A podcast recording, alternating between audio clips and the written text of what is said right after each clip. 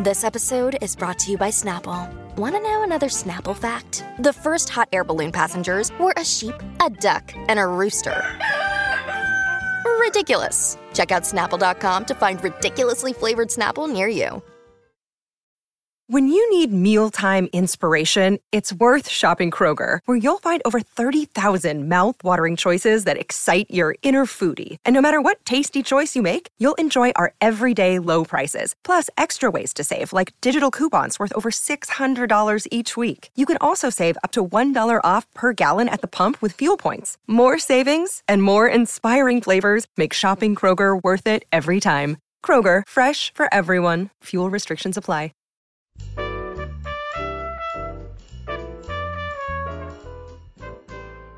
It's behind the mic at AudioFile Magazine. We've had a week of mysteries. Robin Whitten, publisher of AudioFile, loves mysteries as much as I do, and she has brought it this week. So, Robin, how are you closing out the week? Well, it's it's hard to cap the, the week with another mystery, but I think I've found something I've been waiting for for quite a while. This is Mick Herron's new mystery spy thriller, The Secret Hours, read by Golden Voice Gerard Doyle. And It's part Mick Herron, as uh, some listeners will remember, is the author of the Slough House Mysteries, or as it's been invented for streaming series, The Slow Horses. A great series that does justice to a fantastic book series. yes. Now, this is not supposed to be in that series, but I was just trying. But there is a. I, we will talk about how it relates to the series. But it is Mick Herron's. okay, how does it relate to the series?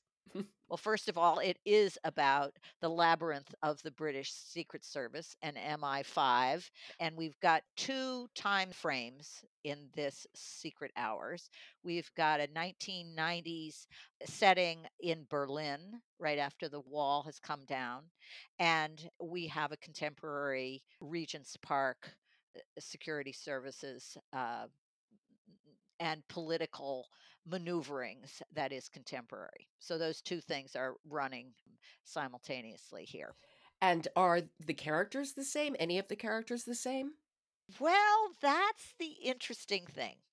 Taken alone, this is a very interesting story, which I have to say listeners need to be be prepared to pay attention closely because there are a lot of clues and little bits of information that is uh, not scattered. It's pretty regular, like all the time. There's one more little bit of information which you better remember and build you know your whole knowledge of this spy network and uh, multiple spy networks and the spook street as they call it tradecraft many things like that and so it stands alone that way However, if you're a fan of the slow horses and Slough House, you can see that this is, I see this as the backstory for the slow horses. And Gerard Doyle is just so perfect for this series.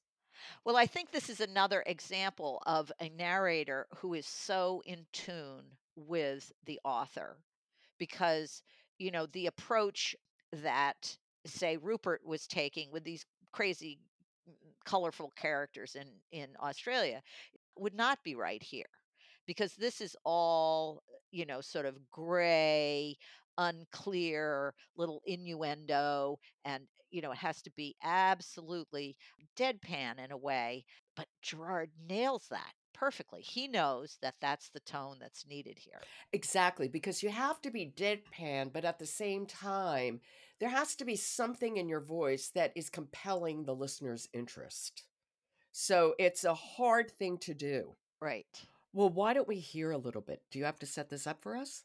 it's fairly clear that this is a look at the sort of Byzantine workings of the British government. Okay, this is The Secret Hours by Mick Herron, read by Gerard Doyle. that the minister's predilection for being wined and dined overcame scruples about the company he kept was hardly headline news. But the roll call of those he was carousing with was starting to resemble a casting call for a Bond villain.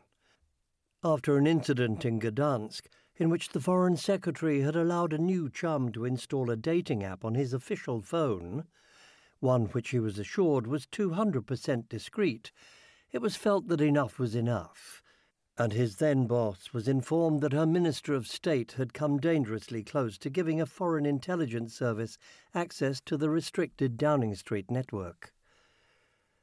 With an alacrity which suggested that she'd been waiting for the opportunity, she sacked him, whereupon he in turn parlayed his newfound victim status into a leadership bid. You know, we mentioned pacing earlier, but Gerard Doyle is such a master of pacing, both in this series and he's read all of Adrian McKinty's books. I mean, the man has a golden voice for a reason. indeed, indeed. And he is such a, a storyteller that you just, even the most complicated story, just stay with him. Like, what is he going to tell us next? And he narrated A Star Called Henry by Roddy Doyle, which I loved. And I came to find out that was the very first audiobook he ever narrated. Wonderful. And it was it was brilliant. It's one he's a great narrator. That was The Secret Hours by Mick Herron, read by Golden Voice Gerard Doyle. Robin, it really was a pleasure. Thank you so much. It was a fun week, Jo.